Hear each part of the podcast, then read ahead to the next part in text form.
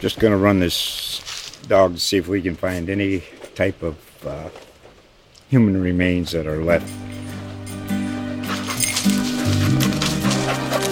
Listen to Where Secrets Go to Die The Disappearance of Derek Hennigan. From the Detroit Free Press, a new podcast set in the woods of Michigan's Upper Peninsula.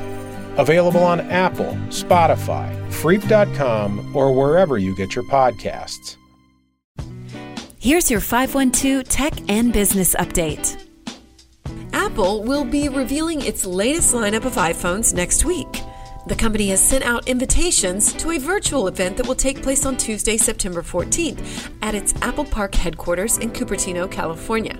Apple is expected to add four new smartphones to its lineup the iPhone 13 mini, the iPhone 13, iPhone 13 Pro, and iPhone 13 Pro Max. It's also reportedly readying its Apple Watch Series 7 with new health features and better battery life and its next generation AirPods 3 to be more in line with the AirPods Pro.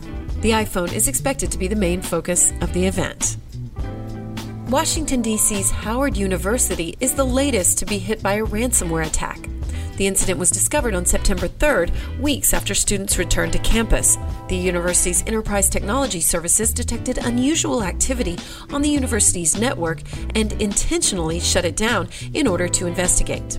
It's still unknown who's behind the attack or how much of a ransom was demanded, but Howard University has said that there's no evidence so far to suggest that personal data of its 9,500 undergraduate and graduate students has been accessed or exfiltrated. The university ended up canceling classes and conducting an investigation and is anticipating a long haul remediation. And the University of Texas has teamed up with football stars to launch an NFT or non fungible token collection. Earl Campbell and Ricky Williams announced the launch of the Campbell Williams Field NFT collection in collaboration with the University of Texas at Austin. The collection will feature limited edition digital art by a diverse array of underrepresented artists. Some of the assets auctioned off will also include access to high profile live events and memorabilia. And that's your 512 Tech and Business Update. I'm Amy Edwards.